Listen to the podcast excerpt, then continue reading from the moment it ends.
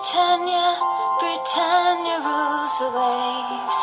Britons never, never, never shall be slaves. Ooh,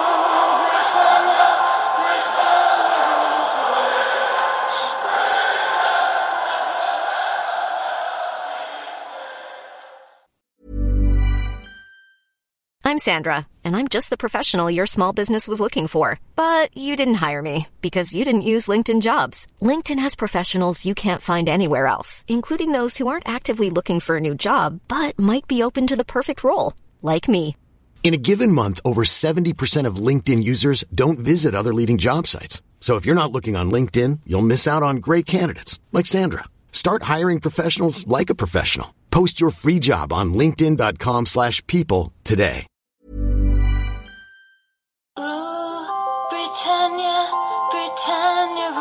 Rules the waves. Britons never, never, never shall be slaves. Ooh, Britannia, Britannia rules the waves.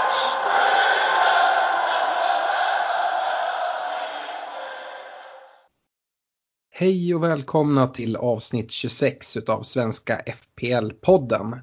Nu ska vi kika framåt inför Game Week 22 och eh, vi har gått in i 2019. Vi spelar idag in torsdagen, nej, tisdagen den 8 januari. Jag är lite dagvild här. Eh, agendan för eh, veckans avsnitt är att nu när vi har kommit in på nya året och gått över halvvägs så tänkte vi köra en laggenomgång där vi går igenom respektive lag uppifrån och ner egentligen och kollar på dem ur ett FPL perspektiv och vilka spelare som kan vara intressanta. Sen så tänkte jag att vi skulle kika lite på de spelets lite dyrare spelare. Eh, det går ju inte att ha allihopa, men vilka är det som, som vi tror på och vilka tror vi att man kan klara sig utan? Vi kommer att kolla in poddligan och se hur toppen ser ut där. Och även såklart spana in poddlaget och se hur det artar sig där. Sen så kommer vi med lite rekommendationer inför Game Week 22 och avslutar med en drös lyssnarfrågor. Sådär, vi hoppar väl in på en gång och eh, Stefan jag lämnar över ordet till dig så får du börja med serieledarna. Yes, eh, Liverpool som har imponerat och jag tycker även att de imponerade mot eh, Manchester City även om det blev eh, en förlust i senaste ligan. Eh, de har väldigt bra spelschema kommande fem, eh, vilket gör att eh, man nästan måste ha två eller tre av deras spelare skulle jag säga. Jag är mest intresserad av deras försvar och Sala. I backlinjen föredrar jag Robertson och Trent som båda känns helt givna i startelvan. Nu läste jag precis att Lovren skadade sig här i FA-cupen mot Wolves så att just nu har faktiskt Liverpool problem på mittbacksplatserna Eh, vilket kan tala emot eh, eh, att man har två från deras försvar. Men jag tror att Joe Gomez är tillbaka relativt snart och då känns det rätt starkt. Och att Liverpool åkte ur FA-cupen gör ju att de får en hel del vila nu här fram till Champions League drar igång. offensivt så tycker jag väl att det är Salah som är inblandad i allting Eh, och att eh, det är han man ska ha. Eh, men om man vill sticka ut lite så, så visar faktiskt Firmino gryende form likt han gjorde förra säsongen också faktiskt. Andra halvan av säsongen var han bättre än, än första halvan. Ja, jag måste skjuta in där lite med, med Liverpools backlinje. Jag gillar ju också Trent och Robertson såklart. Däremot så tror jag att de kan få det rätt tufft nu framöver. De har ju egentligen bara van Dijk som är hel av sina mittförsvarare. Och Gomes, vad jag har sett så bör inte han vara tillbaka innan februari i alla fall. Och eh, Lovren nu gick ju ut redan efter sex minuter i fa Cup-matchen mot Wolves. Eh, då det var en baksida som, som krånglade. Så att eh, ja, det blir intressant att se till helgen. Eh, dessutom så mumlade Klopp lite om att eh, anledningen till att van Dijk inte var med i truppen i FA-cupen var att han dels behövde vila men även att uh, något lite kryptiskt om att det eventuellt skulle kunna vara något, något så här ministrul med, med van Dijk. Så ja, lite varningsflagga där för att gå in på två, två försvarare eh, redan nu kan man väl säga.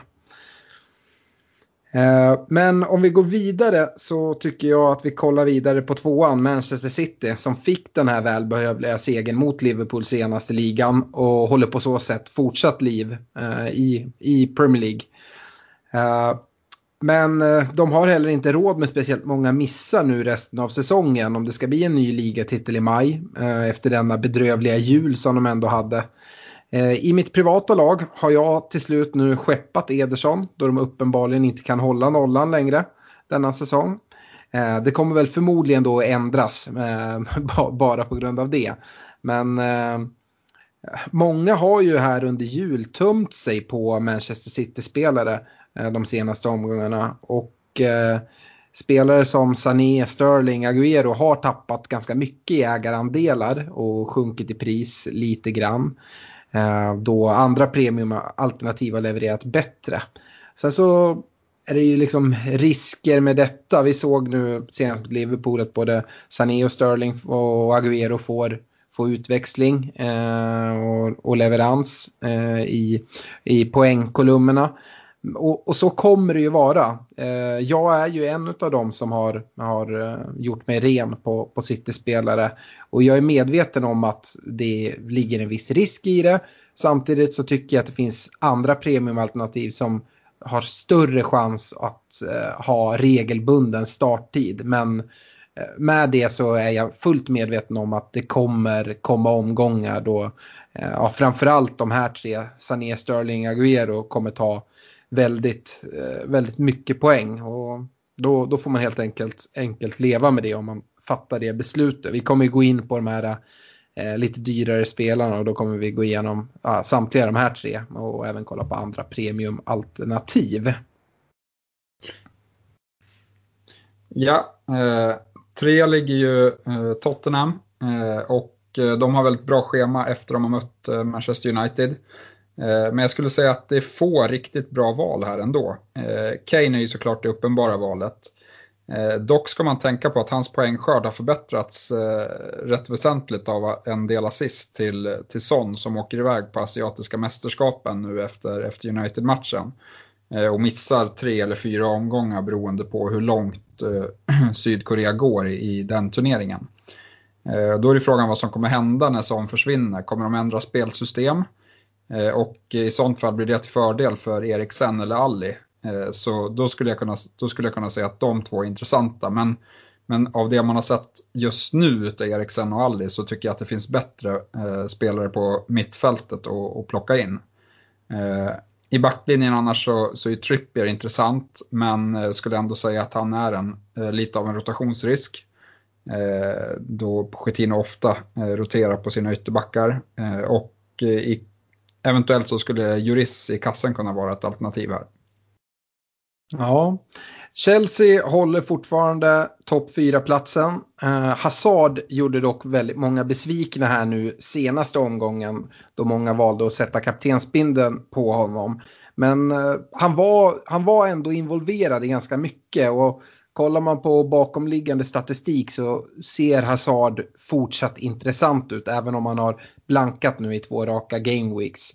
Eh, Hazard är även den spelare som jag tycker att man verkligen ska försöka få in i sitt lag från Chelsea om man inte redan har honom. Eh, jag gillar deras spelschema även fast de har vissa tuffare matcher inklämda här och där. Eh, bortsett från Hazard så tycker jag att eh, David Luiz är, är en prisvärd spelare. Alonso såklart bra i försvaret men det skiljer ändå 0,9 i pris dem emellan och jag vet inte riktigt om han eh, gör sig värd de pengarna just nu. Eh, en del skadeproblem i laget eh, och dessutom då Fabregas som ryktas starkt till Monaco här i januarifönstret. Jag tror ingenting är klart. Det som däremot är klart, det är de har gjort en väldigt stor värvning i Pulisic från Dortmund. Men eh, han är ju invärvad men lånas dock tillbaka resten av säsongen. Så att han kommer vi inte få se någonting den, den här, eh, det här året i, i varken Chelsea eller i fantasy. Yes, eh, på femte plats så finner vi Arsenal. Eh, de har ett blandat spelschema kommande åtta matcher. Offensivt sett så ser det fortsatt intressant ut och då främst genom Aubameyang som fortsätter leverera. Mittfältet i Arsenal det, det roteras friskt och där finns det väl inga eh, riktiga alternativ. Eh, och backlinjen fortsätter eh, ha problem och eh, Arsenal släpper in rätt så mycket mål. Eh, och man såg ju hur Liverpool utnyttjade de brister som, som vi faktiskt har i försvaret med brutal effektivitet.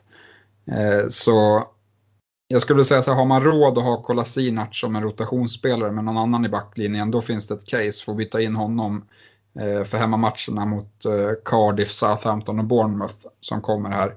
Eh, men om man inte har råd att ha han som rotationsspelare, då skulle jag inte plocka in honom. Nej, det är väl egentligen Aubameyang som jag tycker det finns ett case för i Arsenal. Ja, som sagt, jag, jag tror att Kolasinac kan ta väldigt mycket poäng i de tre matcherna, men han kommer inte ta speciellt mycket poäng i de fem andra. Eh, så, ja. Mm. Uh, vi går vidare med mitt kära Manchester United som ser på nytt fött ut nu med Ole Gunnar Solskjaer vid rodret. Även om motståndet inte varit av yttersta kvalitet så kan man inte göra annat än att vinna och de har dessutom spelat riktigt bra.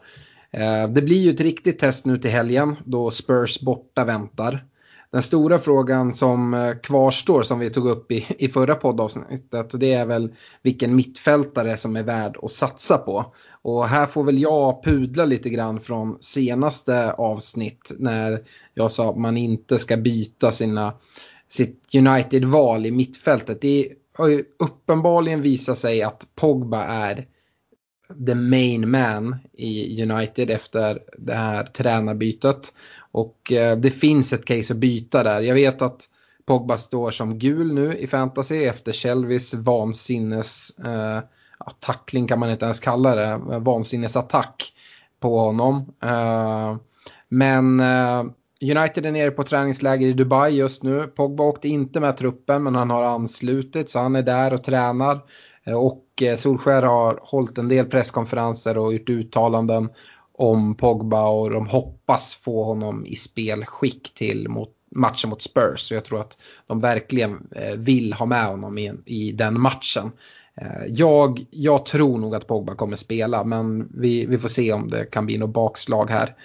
Eh, dessutom skulle jag vilja säga det att jag tror att eh, de som har gjort valet och gått på Martial istället för Pogba eh, har ju inte fått samma, samma utdelning eh, som, som Pogba-ägarna. Men jag tror att Martial kan vara riktigt vass eh, här framåt. Han ser, han ser väldigt fin ut och passar in bra i, i spelsystemet. Sen så är ju eh, risken för rotation större än för Pogba. I, I Paul Pogba så har United ingen spelare som kan gå in och göra ens i närheten vad, vad han kan göra. Eh, på Martials kant där finns det ändå alternativ nu när Sanchez är tillbaka från skada och så se om Solskjaer även kan få, få igång honom. Jag tror att han vill få med Sanchez i, i truppen i alla fall. Eh, så att även om Martial just nu förmodligen är en startspelare så tror jag att Sanchez och även andra spelare kan äta lite speltid från Martial. Eh, jag eh, framhåller ju Rashford väldigt mycket och ser honom som central för Uniteds fina anfallsspel då han ger en enorm rörlighet. Man kan väl säga att den bästa frontfyran just nu är enligt mig och jag tror även Solskär Eh, Rashford längst fram, Martial till vänster, Pogba i en eh, typ nummer 10-roll med väldigt fria tyglar och eh, Lingard ute på höger.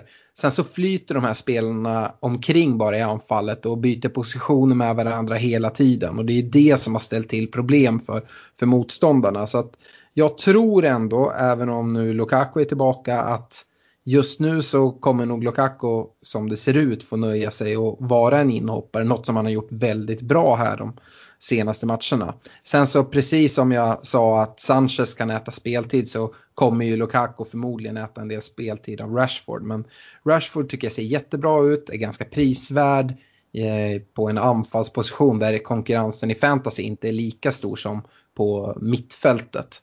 Och därför tror jag att uh, sitter man med Rashford så kan man nog sitta kvar med honom ett tag. Dessutom så kan ju Rashford och Lukaku mycket väl spela tillsammans och Rashford kan även utgå från en kant även om jag tycker att han gör det allra bäst längst fram.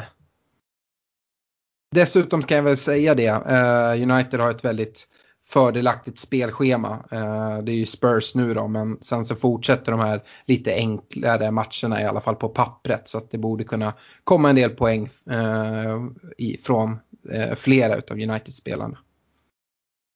Yes, utanför topp 6 så hamnar Leicester på sjunde plats just nu. Och de har ett relativt, eller väldigt svårt spelschema kommande fem matcherna, vilket gör att man helst avstår deras spelare. Eh, samtidigt ska man ha i åtanke att eh, en spelare som Vardy är, är väl historiskt i alla fall trivs väldigt bra mot eh, tuffare motstånd och han brukar få lite mer ytor att löpa in bakom backlinjen på. Men, men jag, jag vet inte, jag avstår i alla fall. Jag tycker väl att Vardy har sett lite sämre ut i år än, än tidigare år. Han kanske har tappat lite snabbhet där. Så det är ingenting som jag eh, kika på och få in några Leicester-spelare i laget just nu i alla fall. Nej. Eh, om vi tittar vidare neråt i tabellen så hittar vi Watford på en fin eh, åttonde placering. Laget där Ken Sema nu har smusslat sig in i startelvan och till och med börjar producera poäng. Ass nu senast i FA-cupen.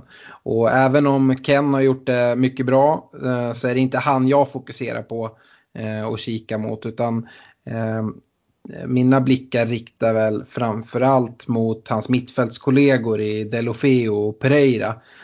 Där jag personligen gillar Delofeo mer, även om Pereira hittills har stått för eh, ganska, ganska mycket mer poäng denna säsong. Eh, Delofeo är ju dessutom 0,8 billigare och jag, ah, jag, jag håller Delofeo som lite mer intressant än Pereira eh, ändå trots eh, hur poängfördelningen har sett ut hittills. Om man dessutom letar någon budget striker så kan Dini vara ett alternativ och en differential med en ägarandel på 3,7 procent. Han tar dessutom straffarna.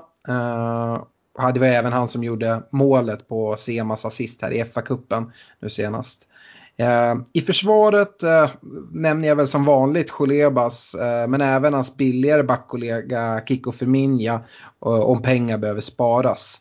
Och Foster i kassen är alltid ett stabilt målvaktsalternativ i, fantasy tycker jag. De har ett eh, fint spelschema här framåt också, Watford. Ja, eh, och efter Watford så, så ligger Wolves eh, i tabellen.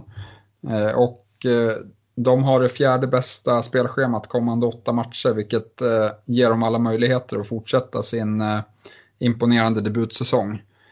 De har haft det lite tufft med målskyttet, framförallt på hemmaplan. Men fa Cup-segern här mot Liverpool kanske ger dem lite nytt självförtroende på, i just hemmaspelet. Eh, och jag skulle säga att bästa vägen in i Wolves är fortsatt Jimenez och Doherty som vi har tjatat om hela säsongen.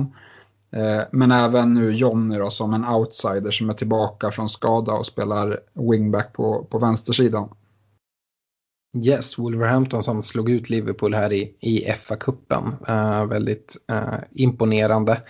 Uh, mitt i tabellen, tionde plats, hittar vi West Ham och eh, deras fina spelschema börjar nu blandas upp med några lite tuffare matcher.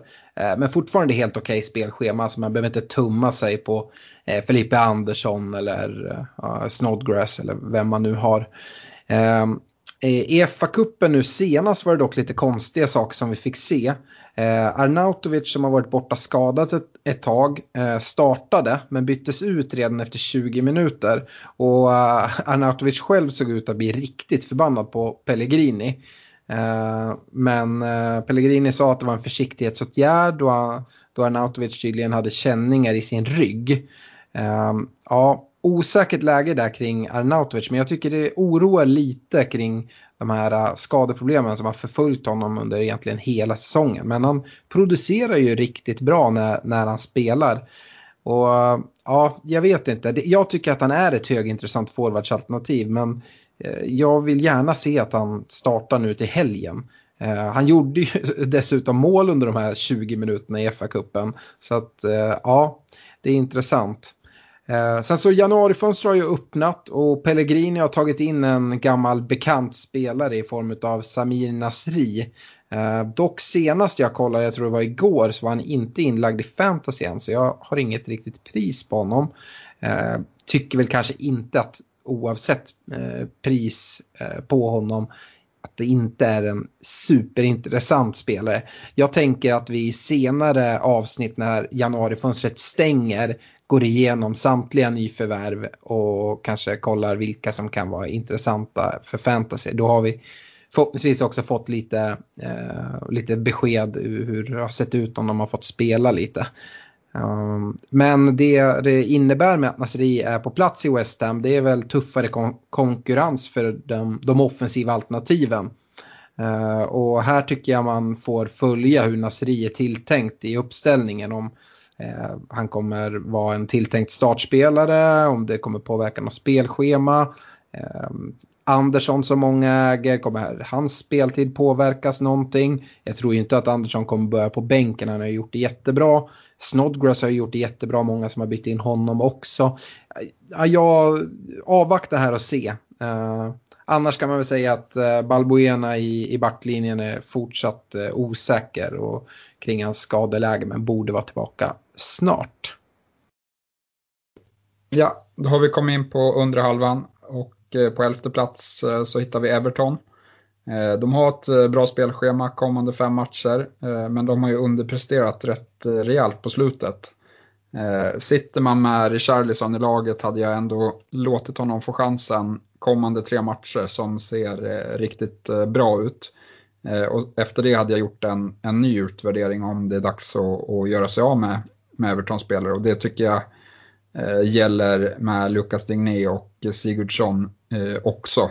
Eh, men som sagt, jag tycker inte att de har eh, presterat eh, speciellt bra här i, under julen, eh, Everton. Nej. Uh, tittar vidare nedåt så hittar vi Bournemouth och här har det hänt lite smått redan i januarifönstret. Man har lånat ut Jermaine Defoe till uh, Rangers i, i Skottland och eh, lånat in Klein från Liverpool. Sen vet jag inte om de även har gjort klart med Solanki från Liverpool. Det ryktades om det, men jag vet inte om det är 100% klart. Eh, men eh, med deras tuffa spelschema som kommer nu framåt så tittar i alla fall inte jag åt att ta in någon från Bournemouth just nu. Men om jag hade suttit med till exempel Wilson eller Fraser skulle jag kanske inte byta ut dem då de fortsatte prisvärda och levererar återkommande poäng till ett eh, ja, väldigt skäligt pris. Eh, kommande åtta matcher har de dock som ett exempel Chelsea, Liverpool, Arsenal och City av de åtta matcherna. Så att, ja, det är tufft. De är dessutom ute ur FA-cupen då framåt. Ja, eh, och efter Bournemouth så finner vi Brighton. Eh, också ett blandat spelschema eh, kommande åtta matcher. Eh, de har sett rätt stabila ut bakåt över, över julmatcherna här. Eh, och är faktiskt det lag som statistiskt sett skulle släppt in näst minst mål. Eh, om man kollar till de chanser de har släppt till. Men, men deras spelschema ger väl inte direkt något superbra läge att byta in någon Brighton-spelare. Eh, men däremot sitter man med någon från Brighton så hade jag eh, behållit dem och eh, framförallt om det är försvarsspelare. Då. Mm. Crystal Palace, de har ett eh, rätt så fördelaktigt spelschema nu framåt. Och om vi börjar kika på laget längst bakifrån så i kassen så när Hennessy här har varit skadad så har nya, ny för säsongen Guaita tagit chansen. Och nu när Hennessy är tillbaka från skada så ser det ändå ut som att Guaita inte kommer släppa rollen som första keeper utan en ordentlig fight. Och jag tror att det kommer krävas några dåliga insatser eller tavlor av honom för att Hennessy ska få ta över igen. Eh, så sitter man där med Hennessy så tycker jag man ska se på att eh, få in någon annan keeper. Eh, I försvaret så vänder sig de flesta till prisvärda van Bissaka, vilket fortsatt är ett mycket bra alternativ skulle jag säga. Kikar man längre fram i plan så på mittfältet så är ju egentligen frågan om man ska gå på Townsend eller Milovojevic. Milovojevic fortsätter ju dunka in straffarna här och har även en fin frisparksfot. Och eh, Crystal Palace får ju väldigt mycket straffar. Eh, det har väl mycket att göra med att de har Saha på topp som har väldigt pigga ben och, och sådär. Eh, mycket kretsar ju kring Saha i anfallsspelet även om man inte riktigt har levererat eh, de antal mål som jag tror eh, man har förväntat sig från, från Zaha i alla fall hittills. Uh, Milovojevic, jag måste bara lägga till det, nu när vi kommer få VAR nästa år, om Milovojevic är kvar och Zaha är kvar, då känns Milovojevic som en mycket intressant spelare. Då förmodligen kommer bli ännu mer straffar. Uh, men alla de här offensiva alternativen som jag nämner i Townsend, Milovojevic och Zaha tycker jag är helt okej okay alternativ i en, till en vettig peng. Yes, så efter Palace i tabellen ligger Newcastle. Eh, det här är ett lag som, som har eh, väldigt tuffa matcher nu eh, kommande fem. Och egentligen ingen som jag känner att jag är sugen på att byta in. Utan jag avstår och så kollar jag på Newcastle igen i, i Game Week 27 om det finns något intressant då när spelschemat ser lite bättre ut. Ja, och jag gick precis igenom Pallas och deras målvaktssituation. Och nästkommande här lag är Burnley och precis som Palace verkar det som att det har skett ett målvaktsskifte i Burnley då Heaton nu eh, är tillbaka och har petat Hart de senaste två Premier League-matcherna. Om du nu är en av de 7,5 procent som fortfarande har Joe Hart i laget så är det nog läge att byta ut honom. Eh, vi vet alla vad Heaton kan leverera i, i eh, kassen. Eh, samtidigt som Burnleys försvar inte imponerat lika mycket den här säsongen som de gjort de, de senaste.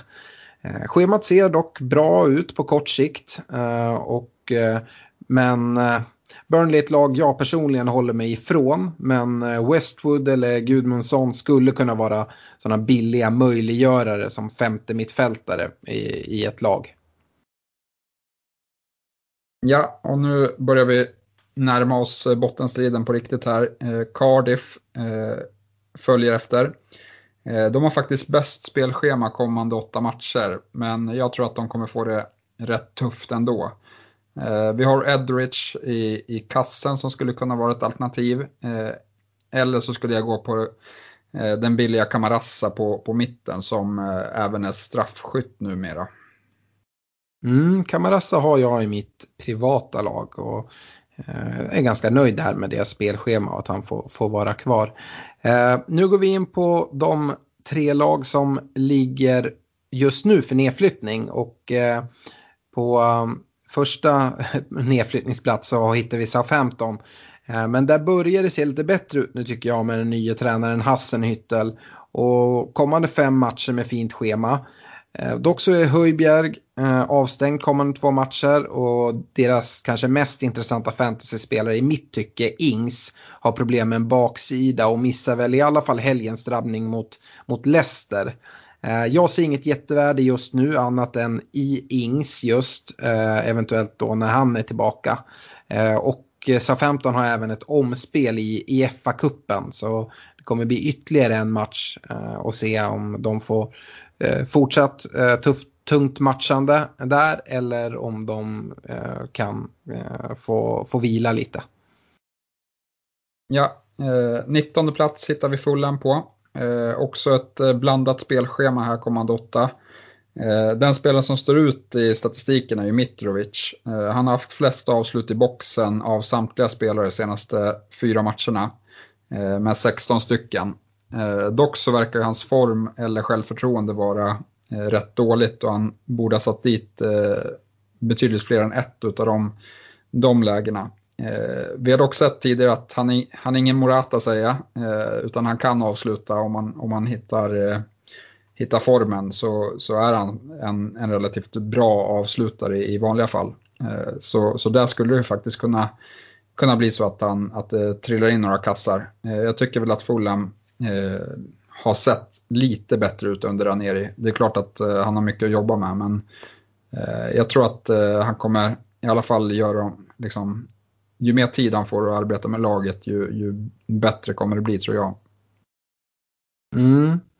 Uh, vi går vidare till tab tabelljumbon Huddersfield. Och, uh, Southampton uh, och och Fulham, de ser ju ändå något slags hopp om att om, allting, om de får allting att fungera så kan de rädda ett kontrakt, framförallt Southampton. Men eh, Huddersfield, eh, där ser det inte ljust ut tycker inte jag. Eh, det känns som jag har sagt här om nästan alla lag vi har gått igenom att de har ett bra eller i alla fall okej okay schema. Det kan jag inte säga om Huds.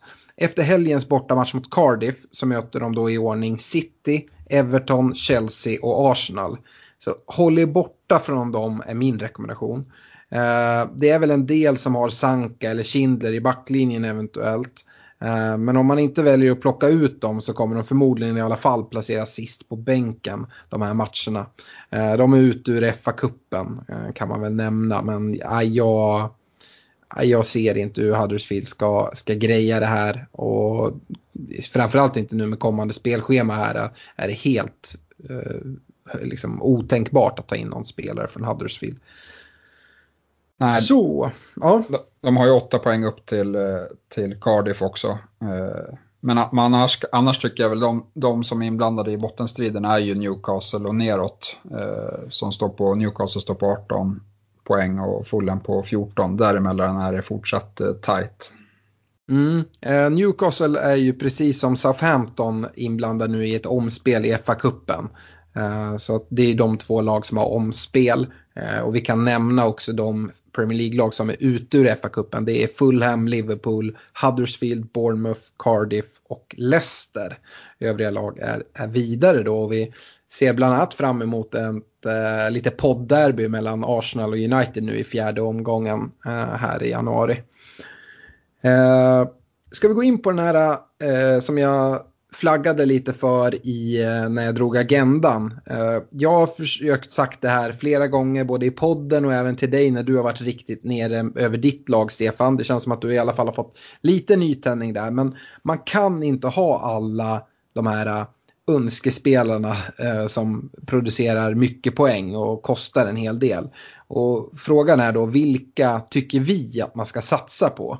Eh, jag har väl kollat lite eh, privat här och liksom på eh, vilka jag eh, pratar om när jag pratar eh, lite dyrare spelare och då eh, har jag kollat på mittfältet och på forwards. Och på mittfältet så har jag kollat på Sala, Sterling, Hazard, Mané, Sané, Eriksen, Ali, Pogba.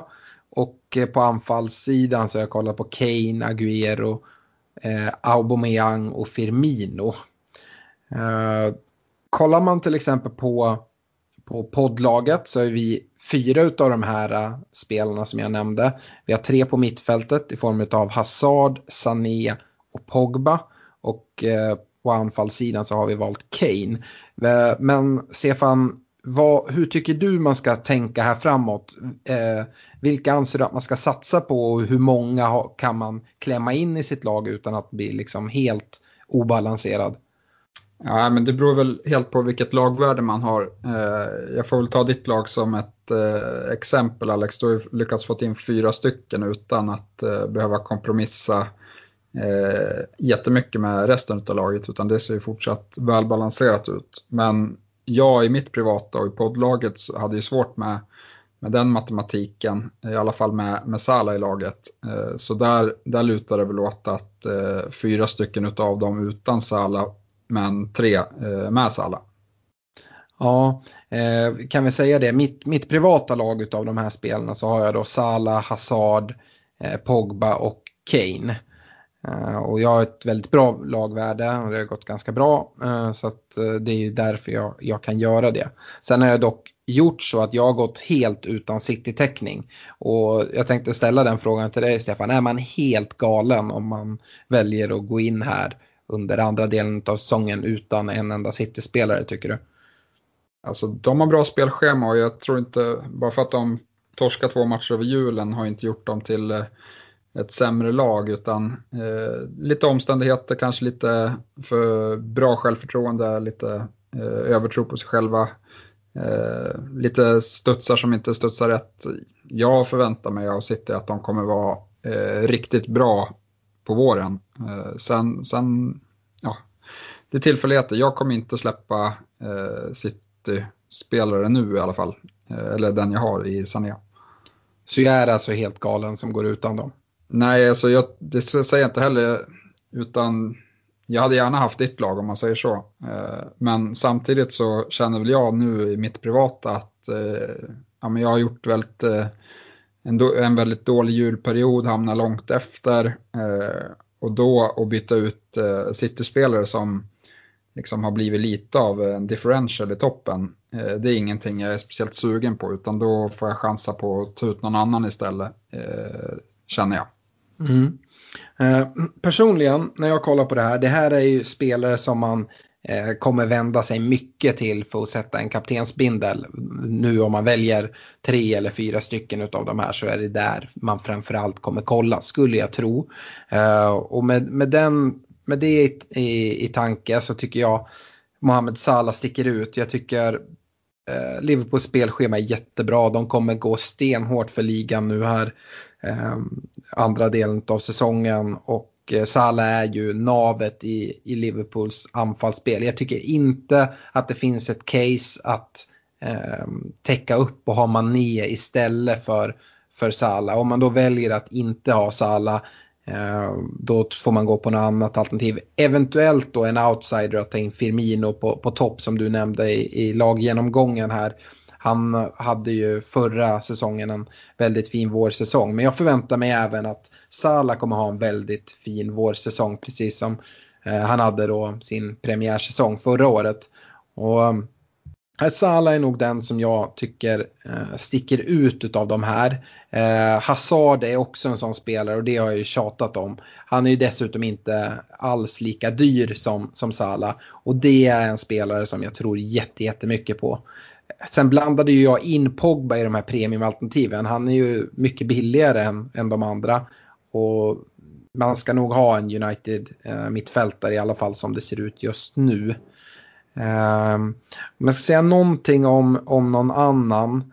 Eh, så Kane då som vi både har i vårt poddlag och eh, som jag har i mitt privata lag.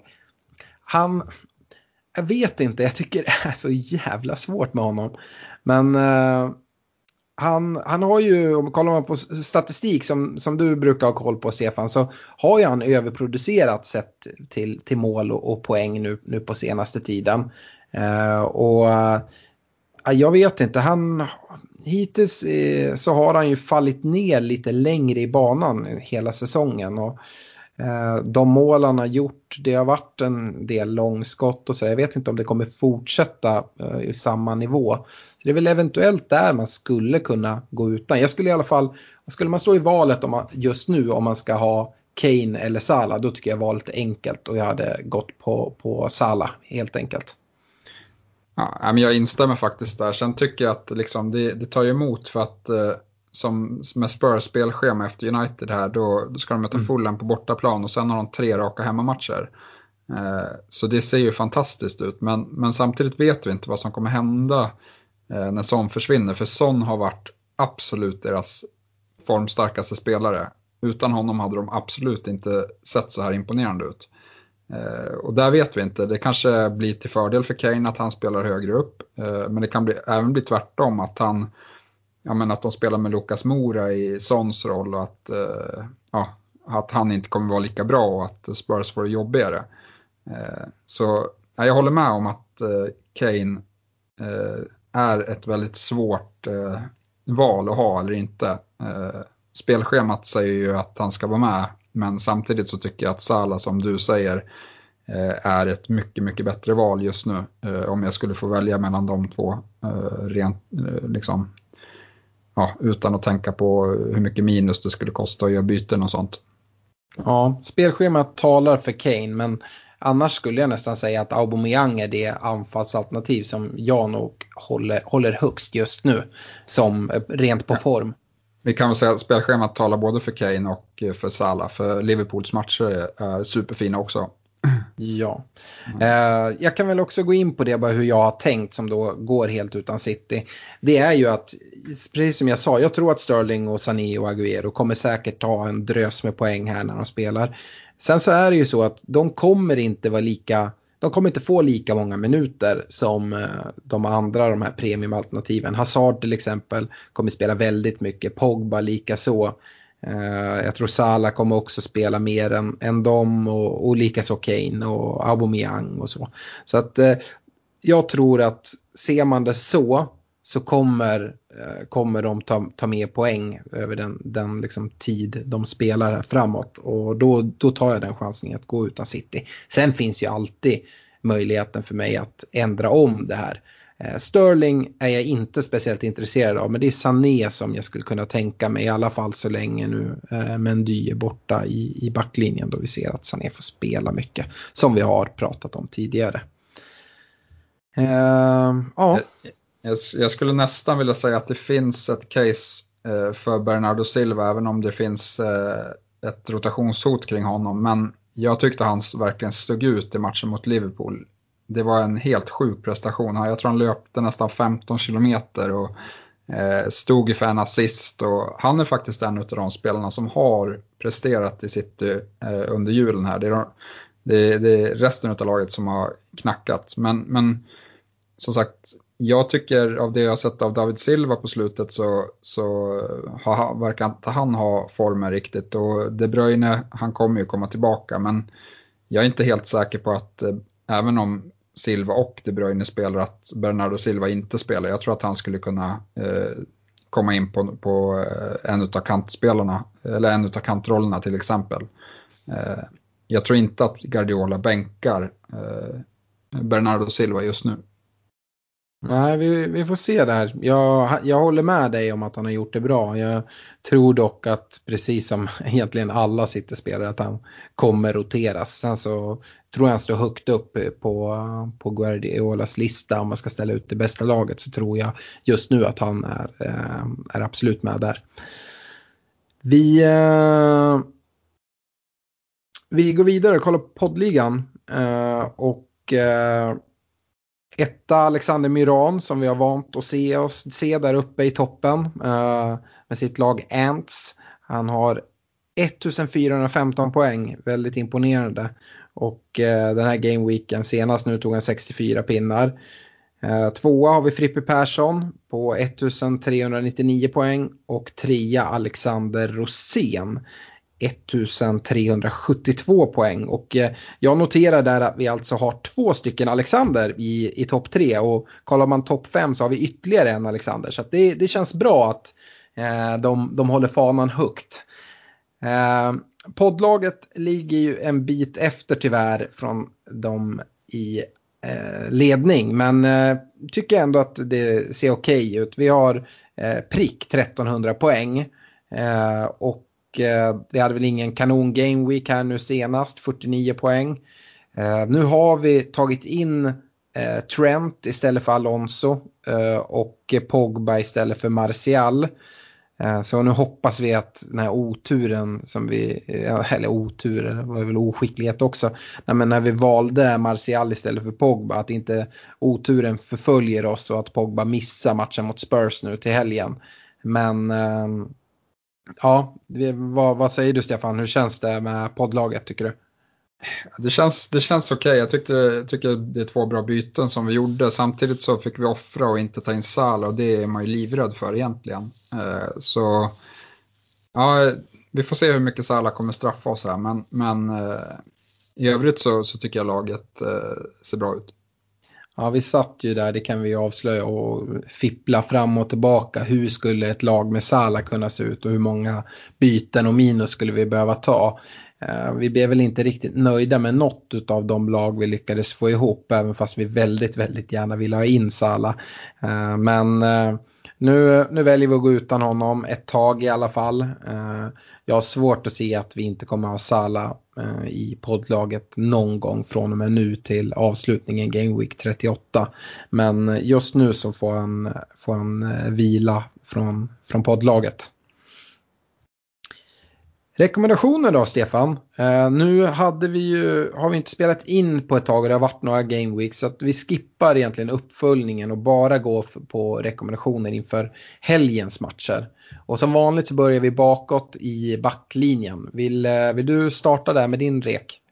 Ja, jag säger Trent eh, Alexander-Arnold. Eh, tycker han ser riktigt fin ut eh, och eh, jag ser inget rotationshot egentligen på honom alls just nu.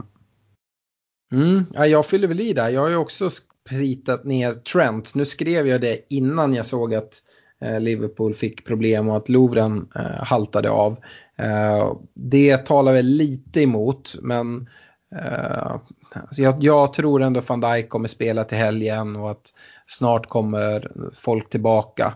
Eh, rotationsrisken som du talar om eh, talar ju ännu mer för att eh, den är mindre. Klein är utlånad. Eh, dessutom då Gomes som inte är tillbaka från skada och mittbacks problem med alla skador borde ju göra att Gomes i första hand ses som en, en mittförsvarare eh, just, just nu. Så att äh, jag, jag backar den rekan. Eh, på mittfältet då har jag valt eh, Liverpools andra lag, Everton, som du sa hade haft lite tufft. Men jag, jag tror på Richarlison. Eh, jag tror att jag kommer ta in honom i mitt privata lag den här veckan. Eh, till förmån för Filippe Andersson i West Ham. Eh, jag känner att jag inte vill gå utan Richarlison. Jag ser att det är många som faktiskt byter ut honom nu. Men Everton har ett extremt fint spelschema och jag tror att Richarlison det bara ligger och lurar en riktigt bra poäng här inom kort. Och även om man har, Eh, har blankat här nu på de senaste omgångarna så har han kommit till avslutslägen. Eh, så att jag, jag tror att poängen kommer trilla in. Ja, det är, det, är absolut den spelare, Everton-spelaren som jag eh, tycker ser bäst ut just nu. Eh, för de har stora problem med försvaret. Så det är lite motigare att sitta med Digné skulle jag säga för att hans nolla ryker hela tiden. Men han kan ju producera offensiva poäng. Så det är, förhoppningsvis så får man igen det. Eh, jag har sagt, eller jag väljer Mohamed Salah här. Eh, jag ser väl honom som extremt viktig, vilket, eh, vilket eh, ja, mottalar våra byten i poddlaget där. Men det var ju en hel del minus inblandade också. Eh, så eh, vi får se det. Men, men Salah tycker jag att man ska ha. Ja, eh, forwardsidan så har jag gått på Salas lagkamrat så det är bara Liverpool-lag här med hittills. Eh, jag eh, säger Roberto Firmino. Eh, och det, eh, man sticker ut där. Det har varit en lite av favoritspelare för mig tidigare säsonger i fantasy just. Han har varit väldigt bra på bonus. Nu har han droppat bak lite och fått en liten annan roll. Men jag tycker de senaste matcherna att han har sett rätt intressant ut och man kan sticka ut lite där. Och om man nu inte har möjlighet att ta in Sala så är det ett alternativ att istället då spela Firmino eh, som en av sina anfallare. Då de har väldigt fina matcher som, som vi har nämnt. Yes, jag har faktiskt också skrivit ner eh, Firmino. Eh, jag tycker han ser fin ut, men, men bara, för, bara för, jag kan ändra mig lite här på, på kort eh, eller på studs och säga att jag tycker att Arnautovic eh, ser jätteintressant ut också. Eh, jag tror inte att hans eh, ryggskada kommer vara något eh, problem. Jag hade varit mer orolig om det hade varit eh, hans knä som, som spökade igen. Eh, så jag tror att han kommer spela och eh, som du var inne på, de har lite tuffare matcher men, men ändå eh, bra schema skulle jag säga. Ja, och matchen mot Arsenal nu till helgen ska man ju vara väldigt medveten om att det, jag tror att det blir en tuff match för, för West Ham att vinna. Däremot så har de alla möjligheter i världen både för deras offensiva alternativ att uh, göra poäng. Arsenals försvar är ju inte något som direkt skrämmer och det är precis som att Liverpool har skadeproblem så har även, även Arsenal det. Och uh, även om de, de, inte är skadade så, så skrämmer de ingen i, i det försvaret just nu. Nej, det har inte blivit speciellt många nollor alls eh, under säsongens gång här. Så. Eh, på varningssidan så vill jag varna för Son som har varit den stora formspelaren här. Eh, han försvinner iväg på, på asiatiska mästerskapen. Jag tror att de flesta har koll på det, speciellt om man lyssnar på, på vår podd. Vi har pratat om det eh, upprepade gånger. Men kollar jag på hur många som byter in dem så det är över 90 000 managers som har valt att byta in Karn inför matchen mot United som är den sista han kommer spela Ehm, han kan mycket väl göra, göra, göra poäng mot United. Uh, det, det är inte därför jag varnar, men byt inte in honom vad ni än gör. Nej, jag har tagit ett steg, steg längre. Jag varnar för Spurs uh, just på grund av sån. Uh, för att jag tror att Spurs såg rätt knackiga ut i början av säsongen. Det kan ha berott på eh, att det var efter fotbolls-VM. Eh, men det kan även ha berott, berott på att eh, utan sån så, så klickar inte deras anfallsspel riktigt. Eh, och vi får se vad som, som eh, väger tyngst här. De har ju fina matcher men, men jag tycker ändå inte att det ser klockrent ut att byta in Spurs-spelare. Mm. Eh, kaptensvalet tycker jag har varit lite lurigt här. Vill du börja där Stefan? Jag är väldigt kluven mellan, mellan Salah och Hazard. Eh, men, men jag säger väl ändå Salah. Eh, jag tycker om man, om man kollar på, det är de två jag tycker det står mellan. Eh, och Hazard, han skulle mycket väl kunna ta en fin omgång. Men jag ser även att Benitez är en klurig tränare. Eh, Chelsea har blivit nedstängda några gånger på hemmaplan eh, med 0-0 matcher. Eh, och jag känner väl att Benitez är en, en coach som skulle kunna lyckas åstadkomma något liknande mot eh, Sarris eh, passningsfotboll. Eh, så vad var det, om du ska välja någon av dem, vem, vem blir det? Nej men det var det, det är därför eh, valet faller på Sala. För att jag mm. tänker att Hazard eh, skulle kunna ta mycket poäng men det, det finns även ett, ett, ett utfall där han bara, att det blir 0-0, att han plockar inga mm. poäng. Jag har gått i exakt samma tankar. Jag har ju som sagt både Sala och Hazard i mitt lag. Jag vet att um, så där, där liksom kommer, kommer valet stå. I poddlaget har vi inte Sala. Uh, eh, så då kommer det väl bli Hazard skulle jag tro.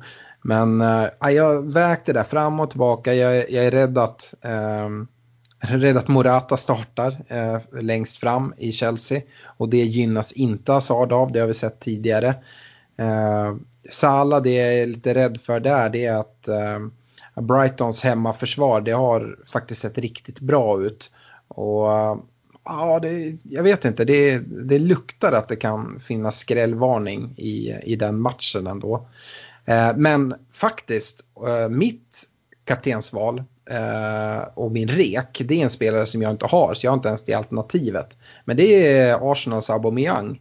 Eh, Ja, jag tycker Alltså, kollar du siffror Stefan som jag vet att du älskar så uh, tycker jag han ser som ett självklart val mot ett rätt skakigt West Ham-försvar eh, uh, nu, nu till helgen. Uh, förbiser du han helt och, eller är, vad, vad har du tänkt när, när du har kollat? Jag, vet, jag tycker Aubameyang är svår att bedöma. Jag, jag, han är ju väldigt bra. Eh, men man vet, jag, jag, jag, får ingen känsla för när, när han ska göra poäng och när han inte ska göra poäng. Eh, så det är, väl, det är väl lite så, jag har svårt att placera honom. Men, men absolut, jag, jag tycker att eh, det är ett spännande kaptensval som, som mycket väl kan sluta i två mål och tre bonus. Mm. Jag, jag, jag har någon känsla, den kan vara helt fel också, men jag tror att Aubameyang, han gör ju minst ett mål. Eh, sen så tror jag även att det kan trilla in ett mål till eller kanske en ass eller sådär. Så att eh, Aubameyang hade varit mitt val om jag hade haft honom i, i bygget. Så det är min rekommendation på kaptenssidan. Men ja, Salah och Hazard har också möjlighet att ta bra, bra poäng även om jag då pratar om riskerna med dem. Just nu jag har legat på Sala väldigt länge i mitt privata lag kan jag väl säga. Men just nu ligger binden på Hazard. Vi får se var, vart, vart den slutar när, när vi kommer till helgen och, och lördagen. Um, på differential-sidan uh, så ska vi hitta en spelare som har ägarandel under 5% Man kan väl säga det att nu här till våren så tror jag att uh, det blir mer intressant att börja kolla på att ha någon differential i sitt lag om man ligger och jagar lite i sina ligor. Och eh, jag har kollat åt en spelare som jag redan har nämnt tidigare i podden. Och det är Watfords Dini. Eh, jag tycker att det är en anfallare som är ganska begränsad i, sin, i sitt spel i och för sig. Men han gör sina mål och han stångas där fram eh, och Watford har fina, fina matcher kommande, lägger straffar. Jag tycker det finns ett bra case för att uh, spela med, med Dini på topp. Yes, jag har valt en annan spelare från, som ska möta Dini här och det är Andros Townsend eh, på mittfältet. Eh, jag tycker han har imponerat eh, rejält under, under julen och eh, Crystal Palace har då Watford på hemmaplan. Eh, så följer de upp det med en svår bortamatch mot Liverpool där man bänkar honom. Eh, sen ska de spela borta mot Southampton, hemma Fulham, hemma West Ham. Så fint, fint spelschema här för att plocka in honom skulle jag säga. Skicka in kaptensbindeln på Townsend också tycker jag. Nej, det skulle jag dock aldrig göra. nej, nej, men jag, jag, jag hör vad du säger. Jag tycker Townsend är, är intressant i Pallas. Eh, deadline på lördag. Tidig match är det, så se till att sätta i ordning era, era lag innan 12.30. Går vi vidare och kollar på lyssnarfrågorna så kan vi väl börja med Ronny Iveslätts fråga. Topp fem i varje lagdel nu när spelschemat inte är lika tajt längre. Vill du kasta ut, vi behöver kanske inte ta topp fem sådär men vill du kasta ur dig några bara eh, så här backar, mittfältare, anfallare som, som du... Jag, jag, jag hörde inte frågan, du får ta den en gång till. Okej, okay. frågan är alltså topp fem i varje lagdel nu när spelschemat inte är lika tajt längre. Oh. Eh. Ja, jag kan börja med backarna då. Ja, du behöver inte nämna fem, men du kan väl dra några namn i försvaret som du tycker är intressanta. Ja, jag tycker Robertson och Trent eh, är intressanta eh, i Liverpool. Eh, sen tycker jag att eh, ja, men, eh, David Luiz eller Alonso ändå är intressanta i Chelsea. Eh, inte, inte två, man ska inte ha två från Chelsea tror jag inte, men en eh, av dem. Sen får vi se, med Uniteds spelschema så skulle man faktiskt kunna tänka sig att ha en United-back också. Inte helt otänkbart. Luke Shaw kastar jag in då om man ska spela någon United-back just nu jag, jag kastar väl in Lukas Dign eftersom jag älskar karn. Även om Everton inte har imponerat jättemycket bakåt så tror jag ändå att det kommer komma några nollor nu med spelschemat och de, de, dessutom då bra chanser till offensiva poäng. Eh, Doherty eh, är väl liksom, det känns som en no-brainer att nämna och även van Bissaka. Men det är sådana spelare som jag tycker man ska ha med även på en sån topp 5-lista. Eh, mittfältet, ja men vi har ju nämnt alla de här eh, heavy hitters. Man bör ha åtminstone två, kanske till och med tre eh, heavy hitters på mittfältet. Hazard tycker jag är ett måste. Saha tycker jag ska nämnas, eller Sala eh, ska nämnas om man, om man nu har råd att, att få in honom. Pogba, eh, jag tycker det finns även ett case att dubbla upp och köra både Pogba och eh, Martial från, från United. Uh, Sané tycker jag är fortsatt intressant. Uh, så man behöver hitta de här och sen så någon möjliggörare. Och av de här billigast tycker jag ändå Camarassa i Cardiff är rätt intressant. Då. Uh, tar straffar och ser fin ut och Cardiff har jättefint spelschema. Ja, andra Richarlison tycker jag att ska vara med i en sån, sån diskussion också. Helt klart. Är det någon annan mittfältare du känner jag, jag missade? Nej, det är svårt alltså, så här på nu, uppstuds. Alltså nu försvinner ju Son, men när han kommer tillbaka sen så liksom, fortsätter han med den formen som han hade här över jul, då, då ska han eh, absolut vara med i, i tankarna. Mm. Och på anfallssidan då? Eh, jag, jag flaggar upp Aubameyang. Eh, jag tycker Rashford är fortsatt intressant även om Lukaku är tillbaka. Eh, Dini kan jag väl nämna eh, också. Eh, Jimenez i, i Wolves. Ja, Arnautovic tycker jag man ska kika mot också. Ja, ja Ronny, där har du, har du några spelare i alla fall. Eh, här har vi en liten kaptensfråga. Nu har vi pratat ganska mycket kapten, men vi kan väl bara eh, svara på Fredriks fråga. Fredrik Hellsberg, ständiga huvud, huvudvärken med binden. Jag har Sala, Mitrovic, Firmino, Richarlison, Agüero och Bernardo Silva att välja mellan. Eh, hur länge ska man safea med Sala eller är det dags att chansa med Mitrovic? Måste ju lossna för honom snart kan man tycka, skriver han. Ja, jag skulle inte sätta kaptensbindeln på, på Mitrovic. Nej, nej, eh, nej. Det, är för, det är för stor risk. Eh, men, men eh, det är inte så här, ska han chansa då, då skulle jag väl hellre sätta den på Agüero som eh, mot, liksom hemma på Etihad alltid bra. Och jag förväntar mig att City kommer vinna mot Wolverhampton. Så, men, men jag tycker ändå att eh, det kanske är fel match att, chansa med. Wolves har, har varit eh, stabila i, i nästan samtliga toppmatcher. Eh, så jag hade väl valt Salah den här omgången ändå. Jag hade nog också valt Salah och jag hade absolut inte valt Mitrovic, även om han såklart kan göra en, en bra omgång. Hade jag chansat på någon annan här, eh, om det inte var Aguero, jag tror Aguero också har fin chans, så är det Richarlison.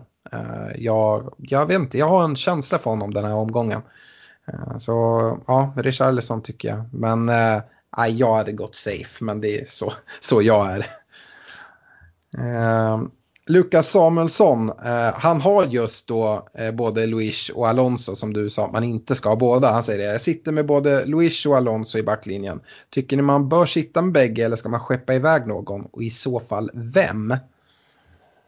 Ja, det är, väl, eh, det är väl upp till vad man har för lag och så. Jag tycker inte Alonso har varit värd de pengarna. Eh, samtidigt hade det kunnat bli mer poäng eh, än vad det har blivit. Eh, men jag tycker Luis eh, också har haft liksom haft bra, eh, bra långbollar och liksom fått, eh, kunnat fått fler flera assist framförallt. Eh, så ja, jag, jag, skulle nog eh, välja Luis eh, i det här läget.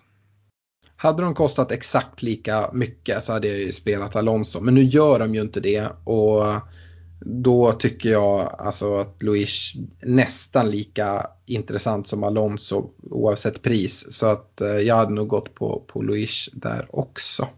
Eh, Oskar Ingelmark, eh, dumpa Kane för att få in Sala.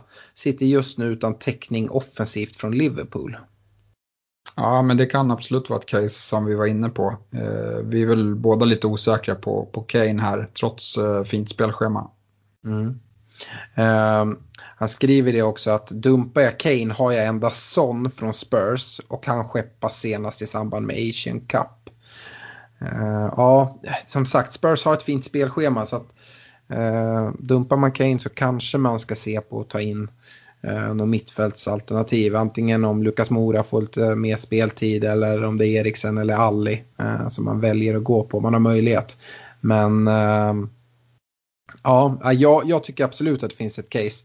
Ska man välja mellan Kane och Salah just nu så väljer jag Salah alla dagar i veckan. Eh, uh, Mikael Salander Hellman uh, eh, skriver planerar att byta Son och Aubameyang mot Salah plus en forward för högst 9,5. Firmino eller Arnautovic uh, och jag har redan Felipe Andersson. Ja, då kanske jag skulle välja Firmino Eh, och Salah. Eh, det skulle, det skulle, Liverpool skulle kunna göra väldigt mycket mål här nu med de här matcherna. Eh, så det behöver inte alls vara dumt att ha dubbelt eh, från deras offensiv nu när de har defensiva problem då. För det kan ju bli så att de släpper in något billigt mål och måste jaga fler mål än vad de brukar behöva göra för att vinna matcherna. Eh, så det, det, tycker jag kan vara ett eh, case. Och som, det som jag tycker väger över är att han har Filippe Andersson redan eh, på mittfältet och det känns väl lite väl att gå in i det här läget med två West Ham-spelare. Ja, det är inte läge att dubbla upp på West Ham tycker jag inte, även fast båda är fina spelare. Jag ifrågasätter ju dock att byta ut Aubameyang. Eh, men om det är det som krävs för att få in Sala, ja men då kanske man ändå behöver göra det. Men jag hade gärna suttit kvar med, med Aubameyang. Det är en spelare som jag känner jag saknar i mitt privata, även fast jag är väldigt nöjd. Jag, ja, vi får se, det är inte alls otänkbart att jag kommer dumpa Kane och gå på Aubameyang istället på, i mitt privata av de heavy hitters om, om Spurs ut och hacka lite nu när Son försvinner. Eh, Chris Karlsson, eh, Filippe Andersson och Martial. Eh, förslag vad man ska ta in istället för dem?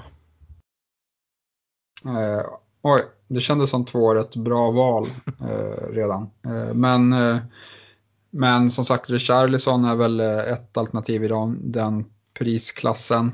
Eh, annars kanske man ska, om man jag är också rätt osäker på Martial och att man kanske skulle vilja uppgradera honom till Pogba. Eh, men då får man ju försöka hitta lite pengar någonstans också.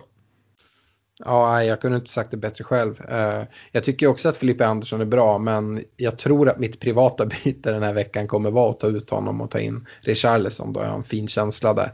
Eh, men ja, nej, Richarlison absolut. och ja, Pogba är ju Eh, förmodligen en bättre spelare än Martial, men eh, ja, jag, jag gillar ändå, ändå Martial och tror att han ändå kommer få ganska mycket speltid och göra, göra en hel del poäng. Jag tror att det kommer lossna för honom, eh, likt det gjort för Pogba. Spelet har sett riktigt fint ut här, eh, de här matcherna. Eh, Robert Jonsson Måste man släppa Son nu? Eh, om så är fallet så funderar jag på att skicka honom och Sané för att plocka in Sala och någon billigare, till exempel Brooks eller Redmond, alternativt Hudson och Doy. Eh, då han kommer leverera om man får spela. Eh, ja, jag skulle säga att man bör skeppa Son. Jag tycker att prisjusteringarna eh, har gått snabbare i år än, än eh, föregående säsong. Eh, och eh, det kanske, det kanske berodde på att eh, jag presterar väldigt dåligt här under julen, men jag tappar väldigt, väldigt mycket lagvärde snabbt. Eh, så det kändes som att de är, de är uppskruvade i alla fall. Så därav så skulle jag ändå råda till att byta ut Son. För missar han tre, fyra omgångar då det är många veckor utav folk som kommer byta ut honom. Ja, jag tycker också att man ska ta ut honom. Eh, om man kollar vidare då, han säger att han eh, funderar på att ta ut honom och Sané. Sané tror ju både du och jag på ändå, men jag förstår om man tar ut honom för att möjliggöra, för att få in Sala. Eh, billigare, jag hade inte gått på Brooks. Som sagt, Bournemouths spelschema, ja och eh, eh, Brooks har ju fått mindre och mindre speltid ändå, eh, även om han, han gör det bra. Och Redmond, ah, jag, jag gillar ju Camarasa av de här billiga mittfältarna. Uh, han är billigare än båda dem uh, dessutom. Och Cardiff har fint spelschema. Hudson och Doy, nu vet inte jag, men jag har hört väldigt intensiva rykten om att han, att han ska försvinna från Chelsea, säljas. Uh, så att, ja, jag hade nog inte gått, uh, gått på, på honom. Uh, även fast han, han är intressant och spännande och man vet att Sarri gillar honom. Eh, vi kollar ju en del mot honom eh, i, liksom tidigt i säsong. Jag tror inte att han kommer spela speciellt mycket. Jag kollar på startuppställningen nu, eh, Chelseas mot eh, Tottenham i ligacupen. Eh, och då spelar ju han från start. Eh, men det gör även William Hazard och eh, Pedro sitter på bänken. så Pedro verkar ju vara Eh, relativt eh, skadefri här eh, och kommer troligtvis starta till helgens match mot Newcastle skulle jag tro. Yes. Uh, Martin Salin, uh, vilka spelare ska man titta på inför, ja nu har han skrivit Game Week 1 2019. Det kan vi inte riktigt svara på uh, nästa säsong, men jag antar att han menar nu, nu här framåt. Ja, vi, jag tycker vi har nämnt väldigt många, men, men fram, den som sticker ut tycker jag är Sala. Yes. Robin Tuorda skriver om man inte tar wildcard nu i början, man har ju fått ett nytt, eh, när under våren ser ni att det då kan vara värdefullt att använda det? Ja men det brukar vara bäst att använda wildcardet veckan innan första eh, dubbelomgången. Eh, det brukar minst bli två veckor där det blir dubbelomgångar. Eh, och fördelen med att ta wildcardet innan någon av dem det är att man kan spela sin Benchboost-chip eh, eh, i veckan efter och då ha ett helt lag som är fyllt av spelare som har två matcher. Så det är väl strategin och sen om man tar första och andra dubbelomgångsveckan så är det i alla fall mycket mer säkrare att eh, de spelarna man tror sig ska spela spelar eh, i första veckan när fler lag har mer kvar att spela av eh, om över säsong. Eh, andra dubbelomgångsveckan kan vara så sent som vecka 37. Eh, och då finns det många lag vars säsonger redan är liksom över och att det kan bli väldigt mycket oväntade rotationer i då. Ja, jag har många gånger lockats och dragit det där wildcardet lite tidigt här på våren. Eh, men ska försöka att hålla i det lite mer eh, i år. Eh, då jag dessutom är väldigt nöjd med mitt lag såklart. Jag förstår om man är helt liksom bedrövd, alltså om man inte alls gillar sitt lag, att man drar det tidigt. Men ja, kolla om man inte kan lösa det ändå genom några minuspoäng och ändå få ihop en, en, ett vettigt lag så har man väldigt stor fördel av att kunna dra det lite senare. Och precis som du säger inför dubbelveckorna där och se till att man har ett riktigt starkt lag i avslutningen. Det brukar kunna göra att man käkar in ganska många placeringar i, i slutet. Så det är väl då man kan rekommendera att använda det. Yes. Eh, jag kan väl tillägga att eh, det går att få en bra plats. Jag drog tidigt förra året, eh, andra wildcardet och, och slutade på åtton, åt, plats 8000 totalt. Men det, det, var väldigt trixigt att få ihop det eh, när alla de här dubbelomgångarna och blankomgångarna kom. Det som jag tror räddade mig var att Liverpool hade stark eh, spel, eller de spelade i en, i en omgång där det var väldigt få lag som spelade. Eh, och det kan man väl ha med sig om man drar ett tidigt wildcard i år att eh, om man eh, stockar upp på massa Liverpool-spelare så kommer man i alla fall klara den omgången relativt bra. Mm. Eh, Simon Brynskog skriver, vad händer med Hennessy? Bästa målvakt att ta in istället, har, har 4,7 max. Ja, jag kikar, Edridge skulle kunna vara en bra målvakt att, att ta in. Eh, de har fint spelschema eh, och kommer få kämpa för sina segrar, vilket brukar leda till räddningspoäng eh, på målvakterna. Eh, annars så vet jag inte, vad, vad säger du? Foster vad, nämnde du, han, han kan jag skriva under på att han eh, skulle kunna vara bra. Jag, jag gillar ju Foster alltså, historiskt i fantasy. Sen så Watfords försvar är jag väl inte jätteimponerad av men å andra sidan kommer man få en del räddningspoäng då. De har fint schema. 4,7. Uh, ja. Uh, har ju Fabianski som Patri alternativ. Ja, han kostar 4,8 Fabianski. Aha, okay, okay. Uh, men, uh, men till exempel Patricio i Wolves som har fint spelschema, han kostar 4,5. Uh, tycker jag är ett jättebra alternativ. Ja, jag, skulle, jag skulle nog landa i att antingen gå på Patricio eller Foster. Om man nu inte bara gör bytet och litar på att Eh, Crystal Palace kommer spela Guaita. Eh, han kostar ju bara 4,2 så då har man en del pengar och eh, Alltså, ja, Crystal Palace tycker jag ändå har imponerat försvarsmässigt. Och Eh, ser man förbi Liverpool som de möter om två omgångar så har de en ganska fint, fint spelschema. Så att, ja, det skulle också kunna vara ett alternativ. Men det är bara som jag tar rakt ur huvudet nu. Ehm, Marcus Runhager Rickardsson. Eh, vågar man släppa Kane för att få in Salah? Det har vi pratat lite om. Eh, han skriver även nu när schemat inte är riktigt lika tajt, även om det är kupper och annat som trappas upp, är det bättre att lägga fokus på en riktig vass elva eller bör man behålla bredden i sin trupp?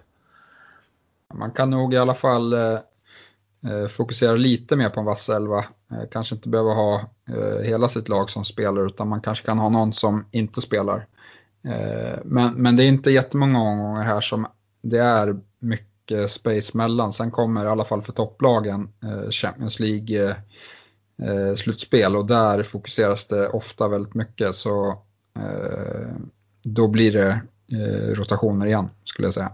Mm. Nej, det fin jag man behöver inte ha en riktigt lika bred trupp som man har under, under julschemat. Men eh, man vill ändå ha startspelare skulle jag säga. Så uh, ja, men du får hitta något mellanting där. Men uh, Självklart ska du ha en riktigt bra elva men uh, det går att få ihop en rätt schysst elva med en vettig bänk ändå tycker jag. Och jag är en sån spelare som alltid försöker ha en rätt, rätt bra bänk där jag kan tänka mig att spela med, med de flesta av spelarna om de har en, en, en bra match. Eh, ska vi ta en sista fråga då eh, från Håkan Sparre. Eh, förslag på billig anfallare. Ska sälja Ings och har då 6,6 att handla för. Och jag kastar väl in då min differential direkt och, och säger Troy Dini. Är det någon du vill lyfta Stefan? Ja, men Jiménez tycker jag väl ser intressant ut här. Han kostar 6,4 tror jag. Mm. Så eh, Sen, sen var jag inne på att det skulle kunna lossna för Mitrovic, men, men det är ju mer av en chansning. Men de, de har rätt okej okay matcher eh, på i alla fall kommande fyra. Eh, men om man vill tänka mer långsiktigt än så med, med sin spelare så kanske man ska kolla eh, någon annanstans. Mm. Nej, men eh, där har vi i alla fall no några alternativ. Och, eh, ska jag säga någonting om, om Jiménez där som, som jag har och som jag också gillar. Men det kan vara så att eh, anfallssituationen eh, i Wolves kommer hårdna lite då det har varit ganska intensiva rykten om att eh, de ska låna in Tammy Abraham från Chelsea. Han eh, är ju just nu utlånad till Aston Villa men jag tror han har avslutat det lånet och det är jättestarka rykten att han ska till Wolves. Han har gjort det kanonbra i, i Aston Villa. Han har gjort så här, typ 13 mål på 16 matcher eller något sånt där i Championship. Nu har jag inte siffrorna framför mig men det är någonting eh, ditåt. Eh, och det kan ju vara att eh, det blir lite rotation där och att han kan få, få komma in och få chansen. Men man får hålla ögonen upp, öppna nu för det kan gå väldigt snabbt här i i januari så länge fönstret är öppet. Jag tänker att, precis som jag nämnde tidigare i avsnittet, att vi, vi kör väl någon genomgång av de transfers som har gjort när fönstret väl har stängt och kanske även i eh, löpande att om det är några större och mer intressanta värvningar som, som påverkar väldigt mycket, att vi lyfter det i nästkommande liksom, kommande avsnitt efter att eh, transfers har blivit klara. Eh, men det är väl egentligen det vi hade idag och uh, Stort tack för att ni har lyssnat och eh, jag hoppas att det, eh, att det går bra för alla där ute. Och de som det inte går riktigt lika bra ut eh, för, se till att hålla i bara så kommer ni kunna avancera. Bara ni är med och aktiva så, så ska det här kunna ordna upp sig bra mot slutet. Tack så mycket så återkommer vi i nästa vecka. Ha det bra! Ja, ha det bra. Hej då!